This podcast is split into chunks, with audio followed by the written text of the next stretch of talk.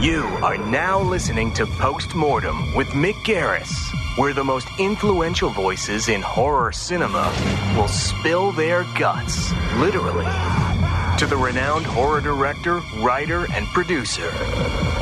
Now, here's your host, Mick Garris. This is the Postmortem Podcast, and I'm Mick Garris. So, when did horror go mainstream? When I was a kid, I was the only one I knew who was into horror movies, books, comics, and television. Yeah, The Twilight Zone was popular in prime time on CBS, and ABC had The Outer Limits. They also had the horror comedy The Addams Family, and NBC had its counterpart, The Munsters. But I mean the real thing. Horror movies almost never played at my neighborhood theater. Once in a great while, I'd get one of the Corman Poe movies or Psycho at the drive-in, but it was hard to find true genre films and books in my wonder years. From the time I was traumatized in childhood by The Son of Kong and throughout my adolescence and young adulthood, horror was a rare commodity. I would pore over the TV guide and circle anything that looked horrific, usually in the middle of the night and most often marked melodramas, seemingly a code word for horror in that particular magazine. Saturday afternoons there was Chiller Theater on Channel 11, Channel 5 ran all of the Universal classics, and once in a while Channel 9 would play something darkish on their million dollar movie all week long. But now, the most popular shows on television are about zombies and warrior tribes and dragons. HBO blazed trails with Tales from the Crypt way back when, and even my own Masters of Horror series allowed genre filmmakers unfiltered access to the airwaves. Stephen King is breaking box office records, and Godzilla is getting yet another big budget reboot. It is the best of times for a horror fan. We weren't popular kids in my formative years, but chances are this year's prom king and queen are well versed in James Wan and The Walking Dead. It is a feast, unleashing a plethora of sequels and reboots and reimaginings.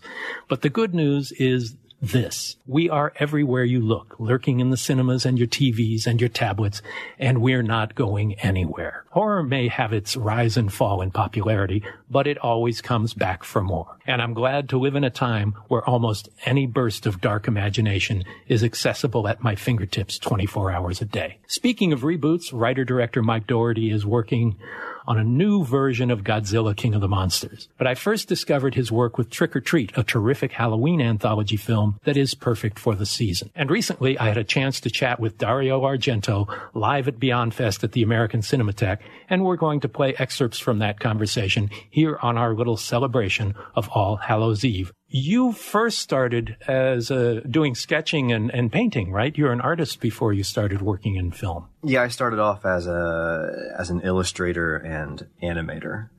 Uh, back in my day, I can't believe I'm saying this, but back in my day, we didn't. I have, remember. I'm, I'm reaching that level, I Yeah. think.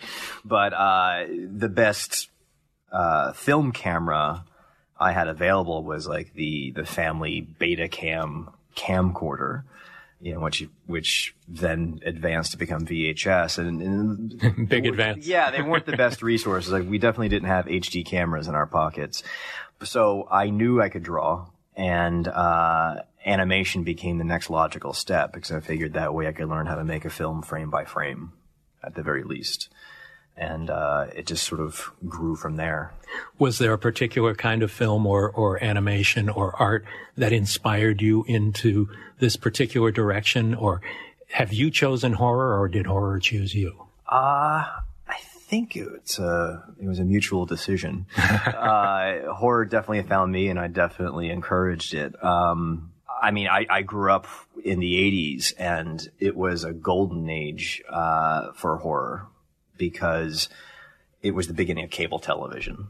And so much like, you know, streaming and the internet is all the rage now and the way that that sort of creates this vast library of old movies and, um, TV shows to, to find, so did cable. Because every studio network was digging up old reruns, black and white monster movies, Godzilla movies, and just throwing them on cable for people to devour. And so I was the first generation, I think, to sort of have access to such a vast menu of, of titles to pick from. That along with comic books, um, you know, cartoons. It was really a, a perfect storm of media to inspire Stephen King books, Clive Barker. Um, so it was, it was, it was a really good time.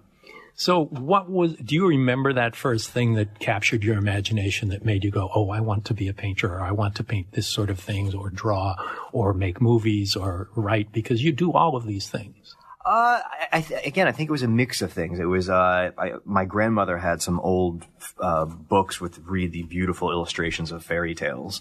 And they were the original fairy tales, the darker versions. They weren't yeah. the, you know, the Disney, The Disneyfied the. Disneyfied, sanitized versions. These were the versions where the the wicked stepsisters did cut off their toes to fit into the glass slipper. you know, this is the version where uh, the big bad wolf did eat the grandmother at the end. So those were a huge influence on me growing up. Um, but then that same Saturday, I'd be watching a Godzilla movie followed by you know kung fu and Universal monster movies. Um, so it was a, a it was a combination of you know offline analog stuff combined with cable television and VHS. That was also the beginning of the home video uh, revolution. So the idea of getting to a, a copy of Alien from the library and being able to watch it over and over and over again, um, that happened a lot. So where did you grow up? Uh, Columbus, Ohio. And were your parents artistic as well? Uh, no, not so much. I mean, there was definitely some creative streak, uh, in my father's side of the family. He used to draw when he was younger. Uh, and I think my, my, some of my aunts would sculpt and stuff, but nothing that really stood out. Uh, but they did encourage it.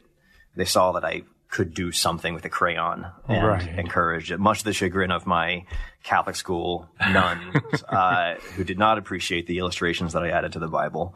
Um, but, uh, The bloody parts. yeah. no, I would. I, I to this day, I, I it was funny because I kept one of those grade school Bibles, and I found uh, an illustration of the fall of Jericho in oh, it, Wow. and I added Godzilla. I had a tendency to add UFOs, Godzilla, monsters, aliens, anything to make the Bible a little bit more interesting.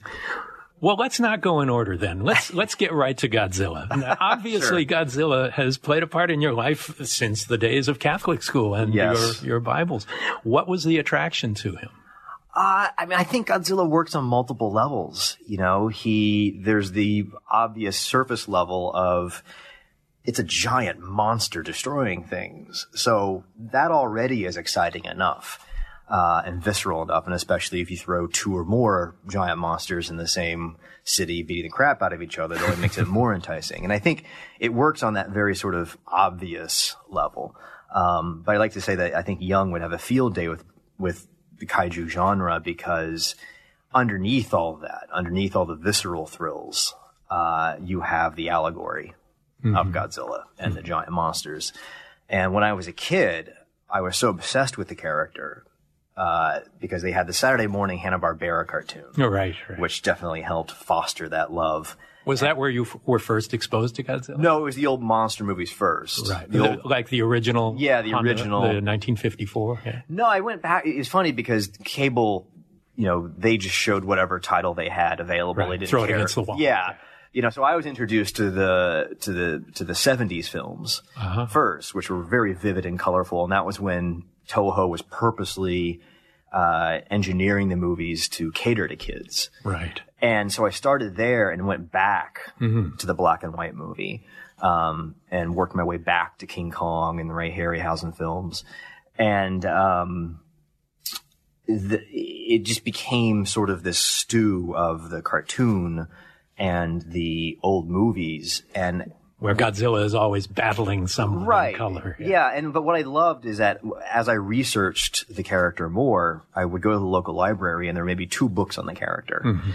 and the first book was this old kids book about the making of the film Like Really? black and white photos and very Of you the original of film. the original uh, well just it was sort of a analysis of the character and, and the film series and but it didn't shy away. Even though it's a kids book clearly written for you know five to six year olds it explained how the character in the film series was created by the japanese as an allegory for what they went through having after having two atomic bombs dropped on them.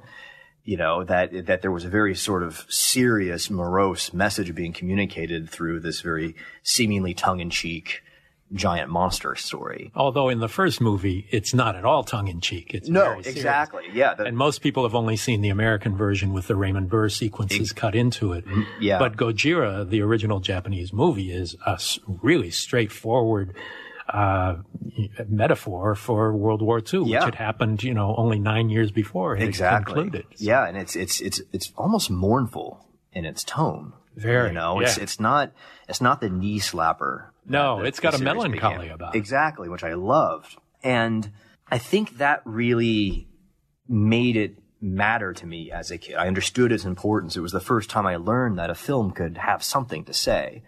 That a film doesn't always just have to be about entertainment value or blood and guts. That if you craft a film well, it works on multiple levels. Um, and it was almost, I think what I really appreciated about it is that it was subversive. You know, that it was sort of sneaking some nutritional value or some vitamins into your dessert. Um, because who doesn't love Godzilla? But then it's like, when you know that, you then go back and look at the whole series and even some of the goofier Godzilla films still had very clear environmental messages Right. to it. Um, but it, it allowed me to look at my favorite films, whether they be Star Wars or Alien, and try and see like what other messages or ideas are being communicated here beyond just what we see on the surface. Do you find that Fantastic Film offers a particularly unique opportunity to provide metaphor and allegory and Yeah, yeah, I think it can. It's, it's the perfect vehicle for that because uh, it sort of disarms the conscious mind. You know, you think you're just getting a story about, um, you know, a, a- you're just getting a space opera about a bunch of misfits going off and fighting the Galactic Empire. Okay, fine, sure. Peel back some layers there, and then you see a very potent uh, metaphor for the Vietnam War. You know, and Lucas has admitted that that, that- Right. that that Star Wars was always political. Oh, it's hard not to be. If there is a social strife particularly going on at Mm-hmm. any one time in our society, horror films are the first to reflect it. it Exactly. seems. You know, Tobe Hooper didn't intend Texas Chainsaw necessarily as a, a, an allegory about Vietnam, but it's there. Oh, yeah, it's 100%. dripping from that film, and and the racism that's confronted Mm-hmm. in uh, Night of the Living Dead. You know, George Romero always said that uh, his lead actor was uh, Duane Jones was chosen because he was the best actor available, and there's never a single moment of of uh, reflecting that this is an African American character. Nobody mentions it. Yeah. But this is 1968 and a lot was going on. Yeah, Ripley and Alien, same thing. Exactly. Yeah, I, mean, it's a femi- one of the most feminist of, of movies. exactly, and it, it just it, it really taught me. Godz- again, going back to Godzilla, that was the first film that taught me that you could have these layers, and you should. I mean, I think it's it's it's fine and dandy if you want to make a horror film just for the fun of it, You know, Sure. just for the learning experience, you know, just for the visceral thrills of it. But if you can have something to say, science fiction and horror are the perfect vehicles for that, and I encourage people to to do that. Is that what draws you to the genre? And are is this a particular interest of yours, or that's where you've end up ended up for now? Horror? Yeah. Oh, I mean, I love it. I live it. Yeah. I mean, it's just. I mean, I know the feeling. But Yeah, I know. I know you do. It's just. Um, I mean, well, to me, it's it, there. There are very blurry lines between uh, science fiction, fantasy, and horror. You know, and sort Mm-hmm. of genre has just become the label for all of it, superheroes included, and you know. But then when you get into those genres, there are the subgenres. There's horror comedy. You know, Mm. Ghost stories, Exactly. zombies, yeah, yeah, and I just I just love it all. I just truly love it all. I think they are our modern myths, um, and that they do reflect the very strange times that we live in. And that's probably why we're in such a golden age right now. You know, whether it be science fiction, fantasy, or horror, we can't get enough of it. I think because consciously and subconsciously we're processing a lot right now. Well, I want to move into your comic book work as well and the, the comic book movies, the superhero movies, but uh, continuing with the Godzilla thing, which I want to stick with for a while. How did that come about? There have been so many tries to reboot it, some more successful than others. Was this something that you championed from the beginning or you found that it was being developed at a studio and said, I've got to do that. There's no more appropriate filmmaker for this movie than me? Um, it's funny. I mean, I my first attempt at making a movie was a Godzilla movie. Really? Uh, you know, I mentioned earlier that my family had an old camcorder, And so my the very first thing I did when I grabbed it was uh, I set it up on the ground and then took my Star Wars playsets uh, and figures and Hot Wheel cars, and then I just let my pet turtle stampede through this thing, playing music off to the side. You know, like that. The first instinct was like, how do I make a Godzilla movie or some kid version of a Godzilla movie? Starring um, your little turtle Yeah, as exactly. Godzilla. Yeah. and and and it just kind of grew from there. And I even remember I went to NYU and I remember walking around New York City thinking, for the very first time, having left Ohio and just being amongst all these skyscrapers and thinking, how cool would it be to make a modern day Godzilla film with all the visual effects that Jurassic Park had? Because Jurassic Park, I was, I think I was a freshman just as Jurassic Park had come out. Yeah, it's 93. Yeah, and then I thought, well, gosh, it would be so neat to make that. And so I feel like the wish was asked for a long time ago, Right. and it's just been a steady progression since then. Um, but the more recent developments, where I had just finished doing Krampus for Legendary, and uh, I was taking you know, just a little bit of a break, trying to figure out what's next, and uh, I had dinner with Alex Garcia, one of the execs at the studio, and he very quietly said that Gareth Edwards wasn't going to be coming back, and he wanted to know if I had any interest in taking the helm. And I think I said yes before he could finish answering the question. um, and so that was about two years ago, and so it's been a you know the process of putting together the story. We did a writer's room. Uh, took about a year to work on the script Wow. while also doing visual development at the same time. Um, and I just finished shooting it a week ago. Wow, you must be tired. I'm very tired. And now, did you, as an artist and as an illustrator, did you do illustrations and storyboards for yourself, or or designs for uh, the Godzilla creature and all? Doodles. I mean, I I surrounded myself with such an amazing roster of creature designers and storyboard artists, uh, and a very talented production designer named Scott Chambliss that every time I felt like I had to bust out my sketch pad, I, it turns out there was someone much better. You know, like I, I can draw, but there are people who are much better than I, than I am. Uh, and so I find that I, I, I- tend to only bother if I feel like I have to. Um, although I do need to design some new monsters, uh, for this one beyond our initial four. Ah, Uh, so chances are I'll be much more hands-on, uh, with the designs of those creatures. and people should know about the website that shows a lot of your paintings and drawings and the like, which is it's michaeldougherty.com. That's just MikeDougherty.com. Mike Dougherty. I, I haven't updated it in years, so God knows what's there. Well, but- there's a, a lot of really, really good stuff up there, and and you're obviously a talented guy in many areas. But this is our Halloween show, mm-hmm. and you've made an iconic Halloween movie that, ironically, never really got much of a theatrical release. But as soon as it was released to Blu-ray and physical media, I mean, it became kind of a sensation. So, tell me a little bit about your history with Halloween and how that led to Trick 'r Treat. Uh, similar to my love for Godzilla, it all started in childhood. Um, my birthday is just a few days before the holiday. So the birthday celebration and the Halloween celebrations all started to sort of blend in with each other to the point where I was having just going ahead and celebrating it on Halloween. And then go, you know, the, the birthday party involved trick or treating. So the whole month of October became a very special time of year, especially because the local TV stations started showing horror movies. Right. You know, every, every local station seemed like had Shocktober or something like that. Um, so the whole month just became this time. It still is. I'm so happy it's October right now, um, where the whole world seems to finally regain its sanity and, and embrace horror and monsters and aliens and everything else. Um, and my love for the holiday started to push me into learning about the history of the holiday. Um, that seemed to be something I did a lot, was that there was something I loved, whether it be Godzilla, uh, Halloween, UFOs, whatever. It always involved a trip to the library to sort of discover the untold truth of whatever that subject matter was. And so with Halloween, uh, I very quickly learned about how it's a very real, magical holiday you know, that it has very strange, mysterious, dark uh, roots. You know, it's not just this night of the year where you go get some cheap plastic costumes from Rite Aid Right, and go out. Coopers, yeah. and go out and get a sugar high, much like you know, a lot of our favorite genre stuff, it, it there's a deep, multi-layered history to it, and so that only made it more intriguing to find out that it really was this pagan uh, high holiday that Yeah. we've sort of adopted and transformed into a very kid-friendly commercial venture.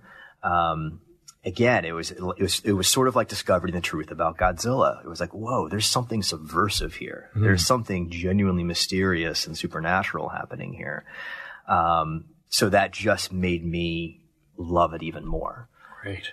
Um, and that's only grown over the years. Well, I know that when uh, I was researching for Hocus Pocus, I went back to Salem Yeah. and discovered that there were, uh, you know, 10 to 11 day celebration there in this town that has more witches per capita than any other in Right. the world, supposedly. Uh, a lot of them are new agey kind of crystal witches. Yeah, the, well, they're, they're real Um, Yeah, witches. yes. yes. But going there and realizing here's this 10, 11 day celebration that climaxes on Halloween night with a candlelight vigil to Gallows Hill where the witches Mm-hmm. were not hung, but were pressed to death in those days. So learning all of this, and then I went back like every year for six years just because I loved it. Right? It, it just makes everything cooler. It, yeah. it is. And Yeah. So now you're start you- you're getting an, a a corner on the holiday horror market. You know, next up, I mean, Trick 'r Treat. Well, first let's talk about the anthology Yeah. quality of that because the anthology movie has always been around eh, to lesser and greater extent to have success. Yeah. And uh, this one, tell me how you came up with the format and decided to do it in that way. Well, uh, I cheated. Um, it, it was funny because uh, the character of Sam, which is the sort of uh, demonic trick or treater that wanders around between the different stories, he started off as an animated character that I did uh, for a short film at NYU. Uh-huh. So he was essentially my senior thesis film. Ah, Uh, and like I mentioned before, I didn't have access to a lot of great live action film equipment. So I went with animation just knowing that, well, I know I can make, I can do a lot of drawings one by one. I can make a film frame by frame. And so Sam became the first, my first, uh, hand drawn, full color animated. were these cell animations or Cell you anima- actually drew uh, on paper? Well, first you draw it on paper and then you then go you to the- transfer it to cells. Right. So it's a very tedious process. It took nine months to do a three minute Oh animated film. And this is all before computers. But you're talking 24 frames a second, so Yeah. it's 24 drawings. Well, you could do, you get away with 12 drawings. Yeah, okay, yeah. yeah. You get a 12, Or nine if you're Hanna Barbera, you get three. Right, yeah. um, but yeah, keep in mind, this is all before uh, computer animation. So this is all old school Disney hand drawn animation. Uh, and so I did a short called Season's Greetings, and that's where Sam was introduced. And then that kind of became my calling card for a while. And uh, one of the first people I ever sent the film to was Stan Winston Ah, because I was just a massive fan of his sure. uh, who who wasn't. And uh, surprisingly, he wrote back or he reached out and said, "Saw the short, loved it. If you're ever in L.A., let me know, Wow. and I'd love to sit down and and hear about what you want to do." And so I booked a flight to Los Angeles. There you go, I took away, him up on the invitation. wasn't gonna let him squeeze out of this. uh, and and sat down and he said, "Listen, you need to be making movies." Because I was I was an animator at Nickelodeon at the time, Ah, and which was a great job for learning and income. But I was animating on Blue's Clues, which is for someone of my taste a bit mind numbing. Yeah. Um, and your age. yeah. And so, um, and Stan was the one who really nudged me and said, no, you need to get out here. And he's like, you know, have you written a spec script yet? And I said, no, I haven't done that. And he goes, well, you should do that. And so what I did was I said, well, I love anthology horror movies. Uh, and this was late nineties. This is like 99. So the anthology was dead at that point. Right. I mean, you could not pitch an anthology as a movie or as a TV show without being laughed out of the room. We experienced that with Masters of Horror. Exactly. It's just nobody, it was, it was, it was taboo. No one wanted to hear it. It was the A word. Right. And so I cheated. I took, uh, four short stories. Well, I had, sorry, two short stories. Uh, that I had written again in college as writing assignments, and they just happened to be set on Halloween night. And so I figured, well, if I have two, I can always write two additional ones. Right. and just set them on Halloween. And so I just took these four short stories, set them on Halloween night, smashed them together, and said, "Here's my spec script." And Stan was the first one to read that and say, "There's really something here. I'd love to produce this." That's great. Um, but the way he wanted to do it was traditional anthology, where you go out and get a director for each segment. For each one, yeah. And so he assembled at the time uh, George Romero himself, uh, John Carpenter, uh, and who was our fourth? Tobe. Tobe. It was Tobe. Yeah. And Boy, um, what a lineup. what a lineup, right? Yeah. Took it out. Nobody wanted to touch it. Oh my God. I mean, I remember the notes we got back from some of the studios. Uh, and one of the ones that stuck out with me was this movie has vampires and werewolves, which are too old fashioned. Nobody wants to see vampires or werewolves. Oh, obviously. Yeah. You know, uh-huh. and so I just, I was, I was mildly offended by that, you know, cause I, I was like, well, I want to see vampires and werewolves because this was, this was when they were doing Scream knockoffs. Right. And that was all, the only kind of horror was being made was Jokey, tongue in cheek. yeah, uh, yeah, Teens. yeah, young, 20 somethings playing teenagers, Self-referential. right, being stalked by someone in a mask. You know, no supernatural horror was being made Right. for sure. Um, but that setback allowed me the time to really continue working on the script. And then I also went and uh, wrote a couple of Bryan Singer's movies, and that helped me learn about production because I had to be on set for those. Ah. And so by the time, because of that delay, I got more experience, enough experience that Legendary Warner Brothers said, "Hey, well, well do you want to direct it? We we still think that there's something to this script, that maybe this is this is meant for you to direct." So you know, a- Nice. a- yeah, perceived setback became a- a really positive thing for me. A great step for your Yeah. career. you know, Yeah. And, and a greenlit movie. Yes. So it was a long road to get it made. It was a long road to then get it distributed. Right. as Was the plan to put it out theatrically when Oh, it yeah. was in production? Yeah. And and what happened? What? How did that turn into what became a, a, a video classic? Uh, gosh, I mean, Were there test screenings or? there's always test Yeah. screenings. Yeah. um, it, it was, it, it, it didn't have the best time in post production. Really? Well, I mean, it's, it's, it's such a weird movie Mm-hmm. because it's, again, it's an anthology film, which nobody wanted to make. Right. It's a horror comedy, again, which Mm-hmm. no one wanted to make. Had all these strikes going up against it. And so, it's schizophrenic in a good way. Right. Yeah. Yeah. And the studio just didn't know what to do with it. The studio being Warner Brothers, the Right. distribution studio. Uh, Legendary still supported it, you Mm-hmm. know, because they still believed in it, saw the potential for it. It just had a bit of an uphill battle because I think it was so quirky. And I think Warner Brothers, of all the big studios, maybe cares the least or knows the least or has the least interest in horror despite it, but that was through New Line. Right. I, I, even in my dealings with them, having written a couple of horror movies for them that never got made, um, they seem to be among the most conservative when it comes to the genre.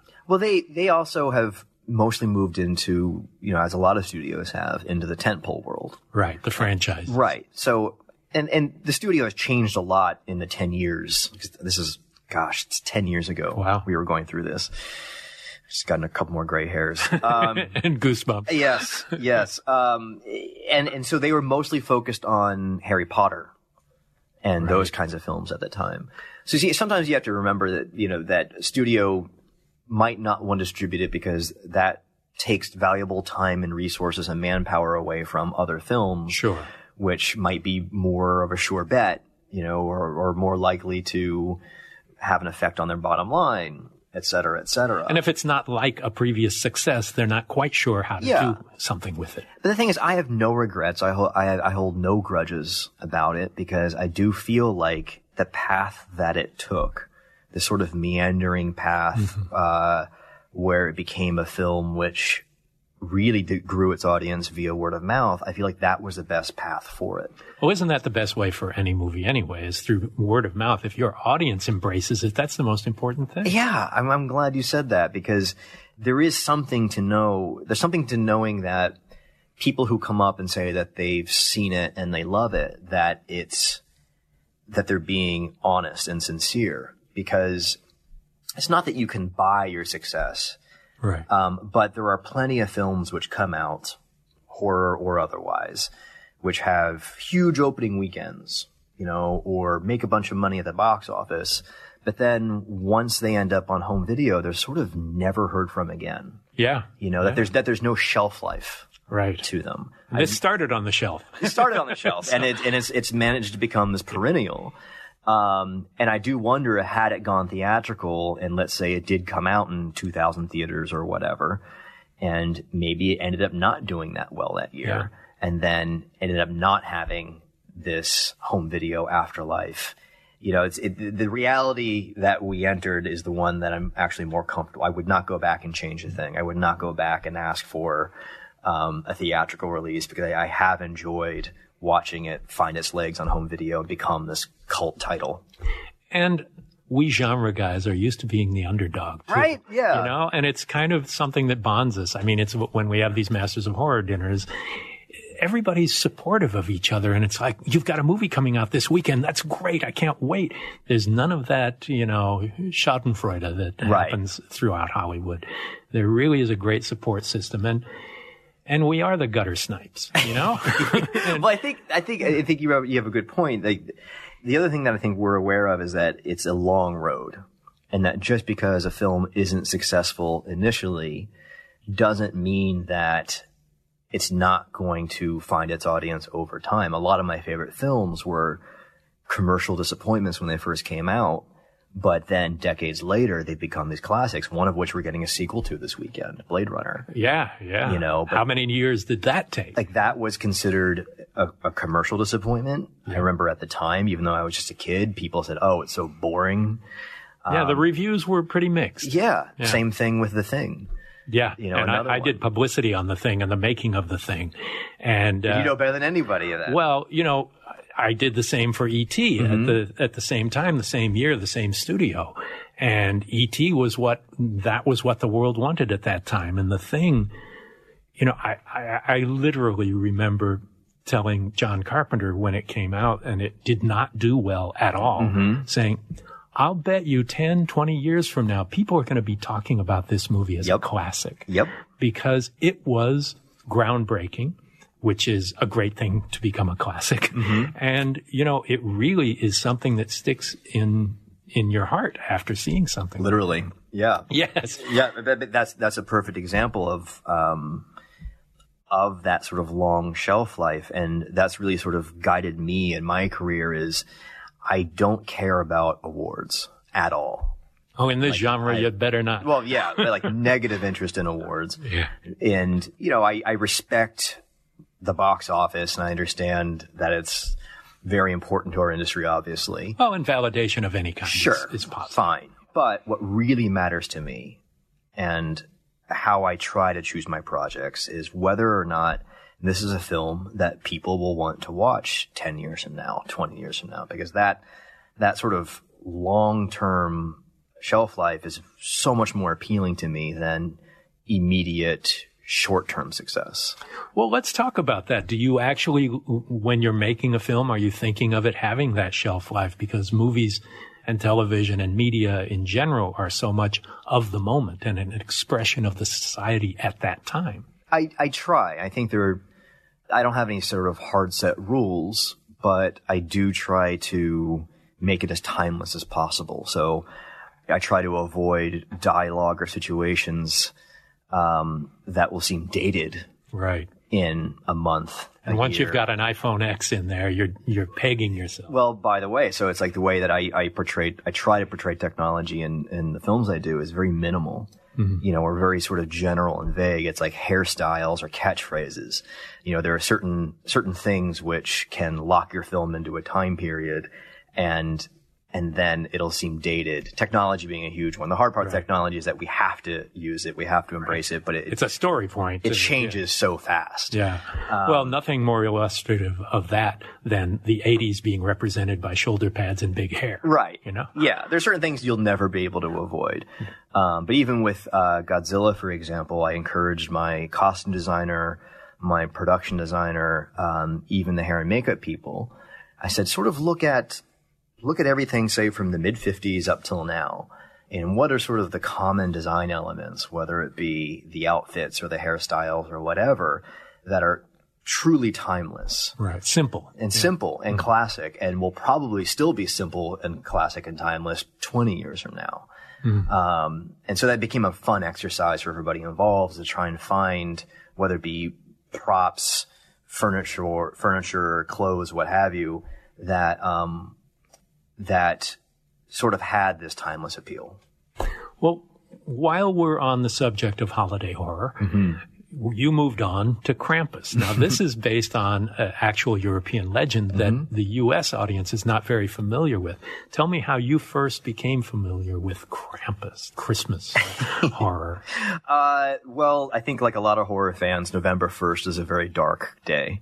You know, it's, it's, it's everything that It's over. But yeah, it's it's I hit a wall, and I, so much as I try to avoid it, it's just it's a sad day. The you know the pumpkins are rotting out on the front porch, and I I it's funny because I killed some time uh, in some stores before coming over here, and they already had the Christmas crap up.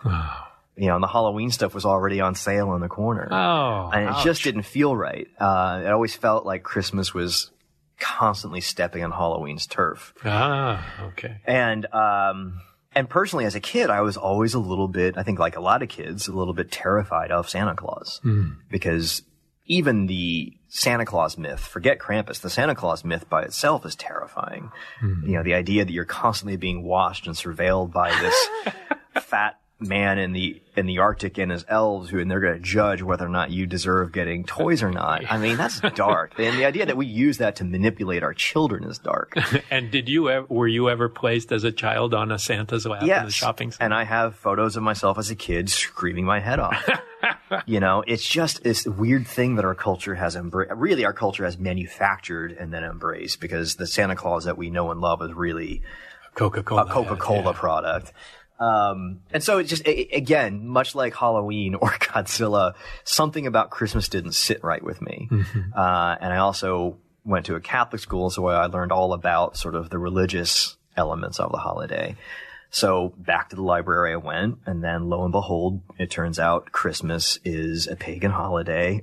you know, like everything goes back to the pagans and the witches because those are those are the guys who knew how to do it right. You know, and and it was the winter solstice and the Christmas holiday that everyone rallies around uh, in our modern society is something we created to sort of counteract and warp that holiday and turned it into a Christian holiday. Um, but the original Christmas, as it were, the winter solstice celebration was just as dark and weird and mysterious as Halloween. You know, that it had its own cast of witches and ghosts and Samhain and yeah, and forest spirits. And um, they, it was, it, it kind of was a borderline scary holiday because it was meant to be a celebration to sort of counteract the cold, dark winter. right. And so uh, we looked into sort of the ancient uh, Christmas myths and stories. They all sort of led to Krampus. And there are even some theories that Santa Claus was purposely created to counteract the figure of Krampus. Tell us what Krampus represents. Uh, I mean, to me personally, or what Yeah, the yeah. mythology? Well, I both Mean, the mythology and what you were tra- presenting in this. I mean, to me, it's it's it's it's a, it's a character that you know. Again, working on multiple levels, like eh, for kids, is meant to encourage kids to behave and not be such little shits throughout the year. you know, because it's like if you misbehave, you talk back to your parents. Here's this ancient monster that will emerge from his lair and come grab you and and haul you away to hell. I mean. So be good, Johnny. Right. Yeah. Exactly. You know. So it's it's it's it's these scare tactics. Um, but I think if you really look at the mythological significance of the character of what it really means, it's you know using the the holidays sort of as a reflecting period. You know, it's like using the quiet and the stillness of winter to sort of you know reevaluate your life, your situation, the people around you um, and be grateful for what you do have, knowing that death is right around the corner and it could potentially take anyone at any point in time. Um, so I mean, those are my favorite sort of mythological archetypes, are the ones who, on the on the surface level, are just something fun and weird, whether it be Krampus, Godzilla, or or Samhain from Halloween. Right. But underneath all that is a whole smorgasbord of, of weird psychological turmoil and significance. And so, what was your approach when you decided? Was was this something you pitched to do a Krampus movie, or a studio was going to make a Krampus movie? Tell me its evolution, how it came to be. Uh, I got together with uh, a couple uh, writer friends of mine, uh, Todd Casey and Zach Shields, and uh, and it was he was circulating. You know, he was kind of floating around in the zeitgeist quite a bit, making appearances on Family Guy. Mm. Uh, I think The Daily Show had a segment on him. It just felt like every time Christmas rolled around, there were more and more articles or news stories about who is Krampus. And so it sensed like, okay, here's an archetype which is clawing his way into our reality, much like one of the old gods uh, and who wanted to be embraced. And so I said, you know, someone's going to make a movie about this character, so it should be us. And uh, it just kind of grew from there. Um, the idea of making it sort of a classic, um, what what felt like could be a classic Christmas movie that then gets invaded by a horror movie.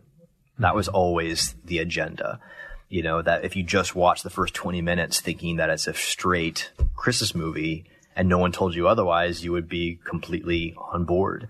And then all of a sudden something happens where. And there's a monster. Yeah, exactly. Yeah, the kid doesn't. Christmas with a monster. Well, the kid doesn't mail his letter to Santa, which is, mm-hmm. you know, he tears it up and throws it out the window so someone else gets summoned. Um, so we wanted to make something subversive and fun. Something really, the goal was to make a Christmas movie, right? Uh, that was had horror elements in it, which is automatically subversive, right? Exactly. Yeah. So you had written big movies that had gotten huge theatrical release and the like, but this was your second movie and it mm-hmm. was your first one to get a theatrical mm-hmm. and it was very well received critically. So what was the feeling? How, you know, this was a big change. Yeah, you'd gone through as the writer, but this was your own movie from conception through execution. It felt great. It yeah. felt great. I mean, because you know, for what you just said, is that it wasn't a script that a studio was developing and then brought us on board. This is something that was hatched in my living room, mm. essentially, and doodled on cocktail napkins at you know Hollywood bars while trying to crack the story. I would, I was, we would sit there and, and kick ideas around. I'd be sitting there sketching the creature. Um, on a on a napkin or on a set of index cards or something like that. It was a homegrown um, passion project, uh, and so so to have it take a similar path as Trick 'r Treat, but to finally cross that finish line, yeah. really felt like a win. So how long was it from conception to release? Uh, two years. And what was the first audience screening that you sat through? Tell me what your experience. It was the one that you were at at uh, the Silent Movie Theater. Ah, on uh, in on the is it La Brea or Fairfax? I've been away for it's so on long. Fairfax. On Fairfax, yeah. yes, I've been away for so long. I and it was packed. It was packed, and the response was fantastic. And that was the first time I had gotten to show the finished film. I didn't realize to that. an audience, wow. and it was probably the best screening we had. Like I didn't. A lot of times I like go to go to the theaters after release and watch it with an audience or feel the reaction. But I, I knew that it, the reaction was never going to be better than the one that we got at the silent movie theater. Yeah. Well, that was an amazing night. It was. And fun. I was really glad to have been there. It was Black Friday. That's right. It was Black Friday. we screened on Black Friday. Awesome. Yeah. Appropriate. Completely. So let's talk a little about the world of comic books. Um, as someone who paints, draws, um, did you want to do comic books uh, when you were uh, in your formative years? No, no, I, I knew I was not going to be drawing comic books. I loved comic books. I still do. But, um, for whatever reason, I knew it was just meant to be there as a muse and not so much as a career choice.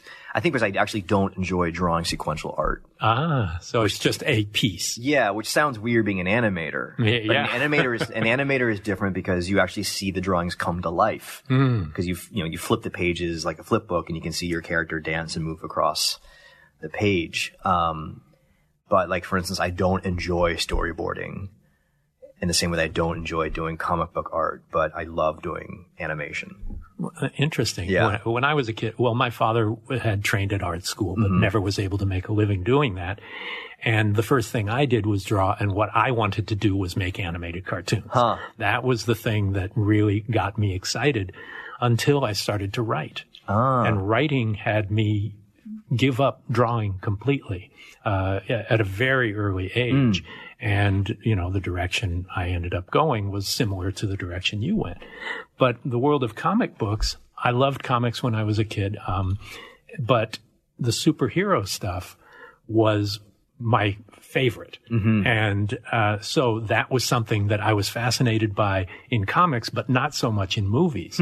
So tell me how you got involved. You did, you wrote two X-Men movies and Superman Returns. They were all Bryan Singer movies. So how did, how did that start for you? Uh, it's goes back to Trick 'r Treat again, uh, because that was my spec script. Um, and when I first landed in LA, the the calling card was Season's Greetings, the animated short, and then the companion piece to that became the Trick 'r Treat spec script. You know, at, at NYU, you were always taught, okay, if you're going to go out to LA, just be armed with a spec script and a short film or something, just to show that you have the capability of of creating something, you know, from beginning, middle to end on your own, Right. you know, from your own passions. Uh, and so I made sure that I had that. And so, um, uh, and this was just after X1, X-Men 1 to come out, which I didn't have anything to do with. But, uh, Bryan had read Trick 'r Treat just as a spec, just as sort of, uh, to give advice on the script. And then, uh, And Bryan's also a big horror fan. Even yeah, he hasn't he's made that many horror no, he loves horror and science fiction and, you know, all of the genre. Um, I keep encouraging him he needs to do a horror film. Something like Rosemary's Baby. Mm-hmm. Oh, know? that would be great. Yeah. Um, and uh, he liked it enough that when he needed uh, a new writer on X2, he suggested that um, myself and my writing partner Dan Harris come on board to do the rewrites because they had a couple drafts done by the prior writers, but they were departing the project and they still needed more work done. And Dan and I had started working together. Uh, we our first writing job was Urban Legends three. Oh, wow. Yeah, Another Yeah. franchise. I know, right? But it was the first. Again, I was an animator at the time, Mm-hmm. and here comes Phoenix Pictures saying, "Hey, we read your Trick 'r Treat spec script. We don't want to make it, but would you like a job writing the direct-to-video sequel Urban Legends?" And so again, I was an animator. I was like, "Yeah, sure, Are you kidding? yeah." And um, Dan and I went and pitched on that project and got the job. It became our first writing job, pretty much paid at scale, Right. but it was fun. Which is fine. It was yeah. fun because what we what we pitched was like, well, let's take let's move away from the serial killer urban legends and into the supernatural realm. Um, and so Bryan knew that we were, you know, now professional employed writers, and so he said, "Hey, can you read the X2 script? Give us some notes, and I want to see if I can bring you on to do some quick rewrites." And what initially started as quick rewrites turned into, "Okay, we're flying you to Vancouver to be on set." Every day during pre-production all the way through post, call to wrap. And you know how rare that is for a writer to be on the set. I didn't know at the time. Ah. I was really naive at the time. Uh, and I assumed that all movies had their writers on set, only to get back and to, you know finally go to my first WGA meeting, and where I explained that I'd just gotten back from set. And they're like, "What do you mean? We're what?" Right. That's the Writers Guild of America. For Yeah. those who don't know. Uh, and so uh, it was the best boot camp in the world was to be on the set of an X-Men movie, surrounded by this amazing cast. And at the time, it was sort of like um, Karate Kid, where I didn't understand, like, why do I have to be there at call? you know, like I'm, I'm not a morning person. That's a very good stretch. question, by the way. Yeah. but the way that Bryan liked to work is he wants to block the scene and rehearse it with the actors. And if something doesn't sound right, he wants it rewritten. And so it was like being a fireman who was there to put out a script fire every day. And there were a lot, you know, where, and you learned that just because you write it on the page doesn't mean it's going to work when the actors actually start saying it. And, um, learned a lot, uh, you know, uh, absorbed a lot through osmosis of how a set works. Right. Uh, and then that just kind of grew from there. Well, it, it led to another X-Men movie and it led to Superman Returns. But tell me about your experience with uh, these giant franchises for major studios, uh, and uh, the writer is often the most expendable person on the list. Mm-hmm. And what was the process like? I mean, were you deluged with notes and different approaches and things the studio wanted to re-guide? And how did that work for you? Well, we, we formed a little think tank uh, between Bryan, myself, Dan. Uh, we kind of create this insulated hub where you know we would get notes from the studio or whoever and sort of talk amongst ourselves about okay well how do we incorporate this note is this note actually improving things or not um, but we remained open because if there was something he taught us is that a good idea can come from anyone at any point in time and it's i know it's popular to bitch and moan about studio notes but they can be very helpful. And oftentimes it's, it's, not about the note, it's about how you address the note. And they can see it from the outside looking in. It's always a fresh pair of eyes, yeah. you know? And, um, and so we were bombarded a lot, but we, we had a really good method and system of, of working together to figure out, okay, what's the best solution whenever a problem arose. And so now back to Godzilla. you you wrote, co-wrote, and directed mm-hmm. Godzilla, and so you're the guy in charge. Yep. and so in the creative process there, being more in control, I mean, this had to be a very different experience than Krampus because of the scope and size of this. Yeah, it was different. Creature. Yeah, it's funny. It's it's it's it's different, but it's also strangely the same mm. in a lot of ways. Uh, because much like Krampus, it was an ensemble cast uh, the the pressures which you're very familiar with of of time, schedule, resources. It's the same, just amplified. Mm. Um, the schedule was twice as long, so that was different. But again, I think I, had I not gone through the X Men and Superman machines, I wouldn't have been as prepared as I was.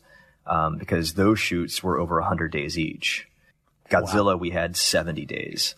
That's so, pretty big. Yeah. So, you know, my first two movies, I was used to these 102, 110 day schedules.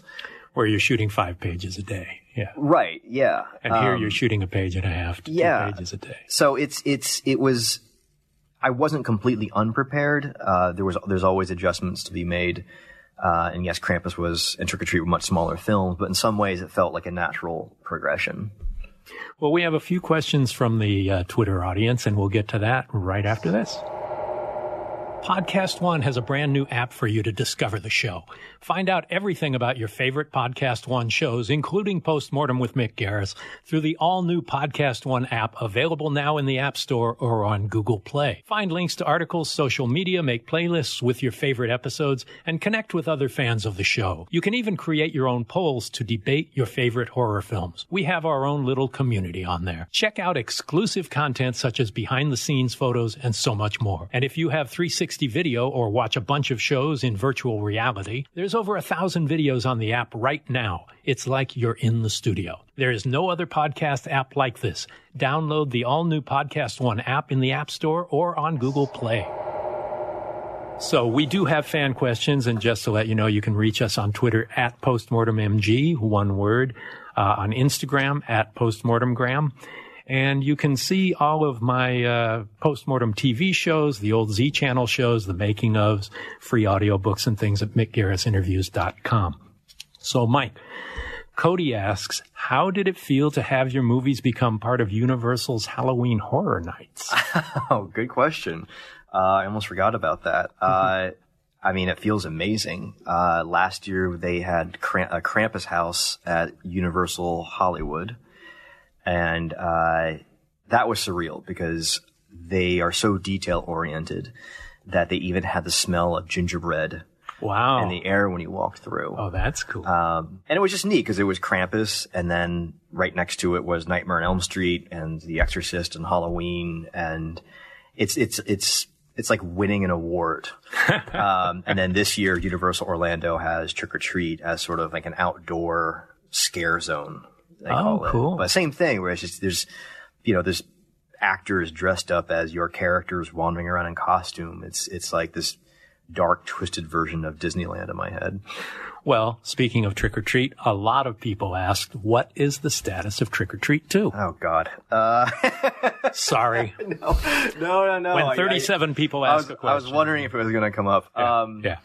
My hope is that uh, once Godzilla has been put to rest, uh, that I can dive back into it. I mean, I'm hoping it's currently the first week of October, so obviously my mind is drifting back to it. Um, but I would love to finish writing it in post production, and then I'd love to make it my next project. But we'll see. One last question. Sammy asks, "I- I've heard there is a secret con- connection between Sam from Trick 'r Treat and Krampus. Is this true? the films have certain common elements, uh, which I don't know if anyone has found them all. the Dougherty universe? well, they're, they're, they're, in my mind, two ancient deities who protect uh, these quasi mystical holidays would probably exist in the same universe and maybe get a drink Ah, and swap stories between holidays. Um, and in the film, there are certain threads that connect them if you pay attention. Now, more post-mortem with Mick Garris. I want to thank Mike Dougherty once again for being a part of our special Halloween podcast on Postmortem. You know, a few nights ago, I had the pleasure of uh, having a conversation at Beyond Fest at the American Cinematheque in Hollywood with the great Italian master of horror, Dario Argento. We intended that to be an entire episode of Postmortem, but there were technical difficulties that made that impossible. The recording quality was not good. We had a lot of uh, severe distortion and the like. But we have salvaged a few minutes because we didn't want to pass up this historic opportunity to share some of that conversation. So here are a few highlights from that night. I had the pleasure of working with you twice on Masters of Horror, and that was such a wonderful experience. And watching you work and the detail with which you work, and working with the actors, and you rewrote the script yourself and tightened it up. And it was fascinating to watch how economically you work. You know what you're doing when you come in, and you're ready to go, and you want everybody to move at your speed. Tell me how how you put that together. The script was written by the actor Steven Weber, who played the lead. You cut a lot of the jokes out. No, I changed uh, something uh, because it was written for by another. I'm not used to work on the, the screenplay written by some other people. Usually, uh, I write uh, the film for myself, and then uh, I, I rewrote this this this. But it was not bad, but uh, right. But now, one of the things that's interesting, this was based on a creepy comic book the that was drawn. Yes, yeah, yes, Wright. kind, yeah. It was good. The, the comic was very good. Inspired me a lot for, for shooting a film. In in fact, you used some of the panels as storyboards Yes. on the yeah, set. yes, yes. Your father was a film producer, and your mother was a photographer, so you were born into the arts. Yes. So, did you feel that filmmaking was what you wanted to do from a very early age? It wasn't painting or photography. No, no. I, my, my purpose was not to, to be a film director, to be a writer maybe, and then a critic, film critic. It was uh, the Trump, and and uh, I started to write uh, films for, for other people, like uh, the Once Upon a Time in the West for, with Sergio Leone. Which also one of your co-writers was Bernardo Bertolucci. Bernardo, with Bernardo, yes. A couple of names you might have heard. Yes. and anyways, uh, after, after the, the, the, the, the film was, is a coincidence maybe, but, but after the film uh, with Sergio Leone, we start to do film uh, mm, successful. The, me and Bernardo, we are big friends. He chose, uh, we are very young, uh, we choose uh, this semi-debutant uh, people. Uh, it was was called, called brave, very brave. It is. Well, you made the transition pretty quickly in 1969 to directing and writing The Bird with the Crystal Plumage. Yes. So, could you describe to us what giallo means? this is sometimes people to do this this question. Every time I'm very embarrassed. Giallo, giallo is something uh, like a little bit mystery, but uh, with the important the psychoanalysis. Psychoanalysis is important to to uh, go inside the psychology of the character and uh, also the women are important. Women uh, female young old uh, every kind of woman.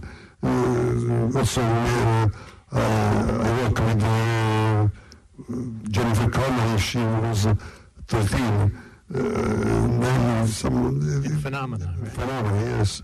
And this is this is the Giallo. Giallo is uh, with female and uh, important character, mystery a little bit, and uh, um, something uh, reflect uh, the, your personal, and put this like a throughout on, on, the, on the screen. What? yes, I throughout all my bad things in my my stomach to the screen walks. And then, then it, so you vomited your. People watch, people watch this my vomit.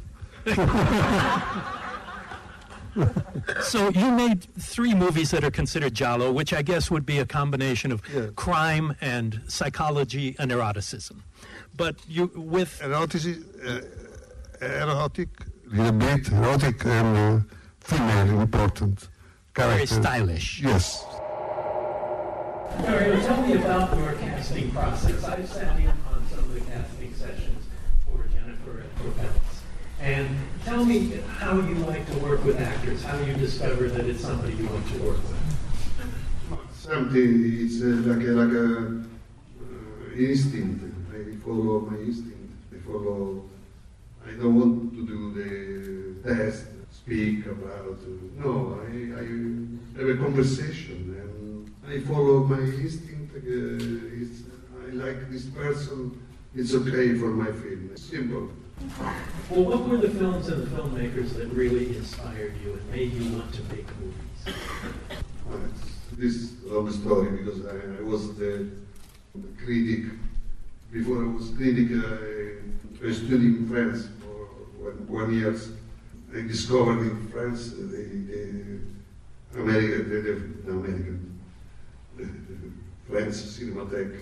We have, uh, at the time, it was very important. Uh, we have uh, every projection, every day, many kind of films, uh, silent, uh, old, new. Uh, was from I discovered like like a, like a, a joke for, for, for children marvelous to stay on the, you on the, on the seat and watch film different and discover the expressionism. I discovered the many, many things. The, the first film of uh, Ingmar Bergman, marvelous. The first film of the Nouvelle Vague also uh, influenced a lot. The film of the American uh, 40, 50, you know, uh, sex victims, seven, seven victims. And, uh, Yes, the, uh, Jacques Tourneur also. disappeared. Nobody will speak about it. Jacques Tourneur was, was Cat People and Seven Victims. yes, people and uh, other films was was a great person. He also did a lot of film noir. Were you also inspired by film noir of that era? Yes, yes, and they say uh, Jacques Tourneur was was one of these, maybe the most important. And somebody in the audience want to ask something. Yeah? I want to know what, uh, at what point in the creation process music plays a part. The question is, uh, what the importance of music playing a part in Dario's film? The creation. I start to think music during a, during uh, writing. One scene I write, I, I discover some music uh, in my mind. This this uh, I have a terrible lesson from Ennio Morricone. He wasn't my first musician, uh, the great. Uh,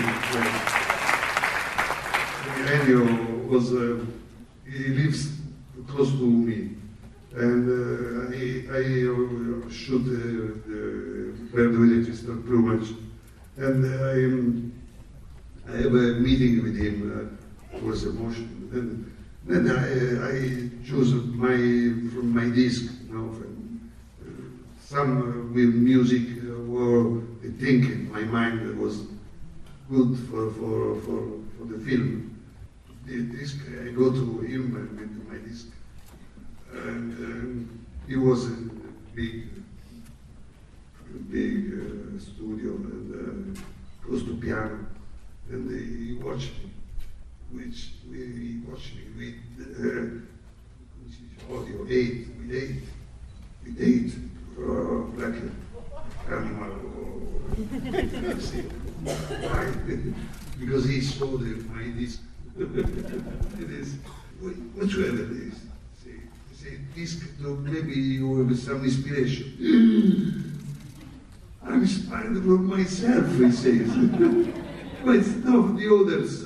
No, no, good ah, no, no, I don't want to see you. no, sorry, maestro, sorry. Uh, okay, okay, okay, then, okay, you speak about it. This is uh, first encounter with the, with the music. And then uh, I, I worked with uh, many people, Bill Wyman uh, from Rolling Stones, and uh, Keith Emerson and Keith Emerson, and uh, the Goblin.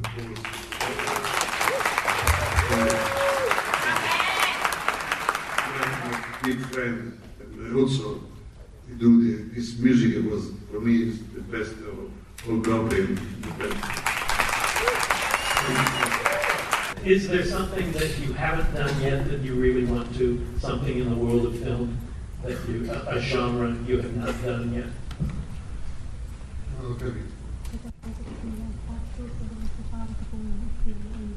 no, no, no. There's somebody want to ask? Yes, yes. Dario had worked with George Romero over the course of the years, and what were his thoughts uh, about working with George? Yes, was was first of all was my best friend. the first things are uh, my best friend and, and my brother, brother in films. We do the, some complicated relation at the beginning because when we met, he, he had an idea to do a, a film, Dawn of the Dead. It's the sequel of the Night of the Living Dead.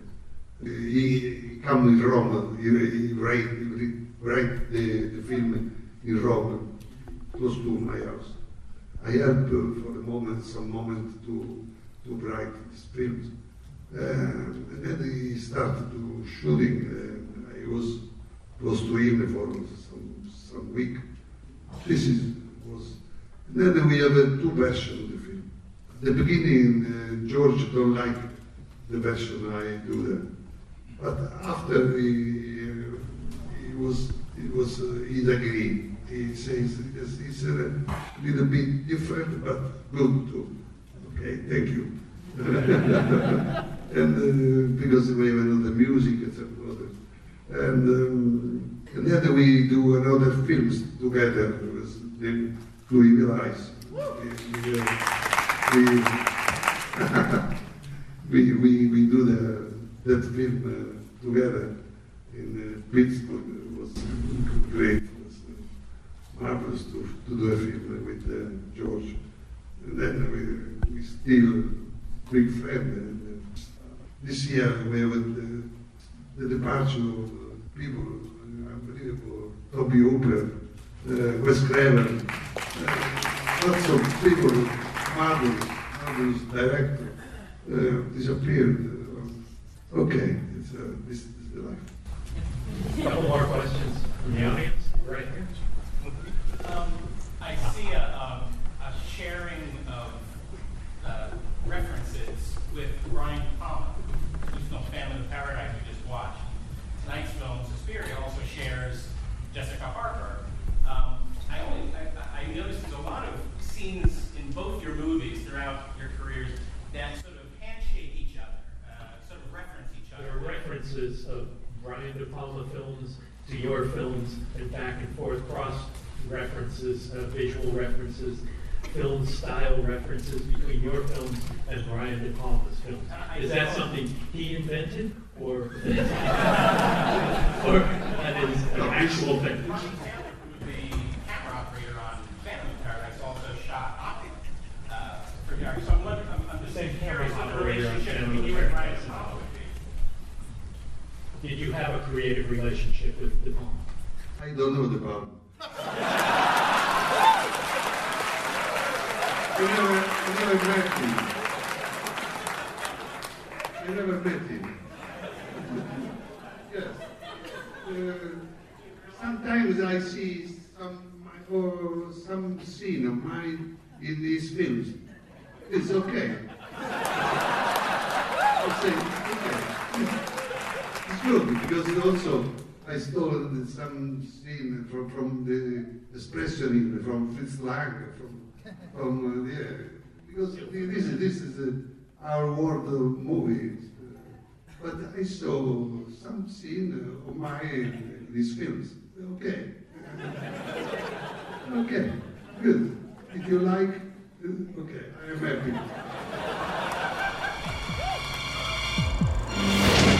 Thanks for listening to Postmortem with Mick Garris. Download new episodes every other Wednesday and subscribe on iTunes.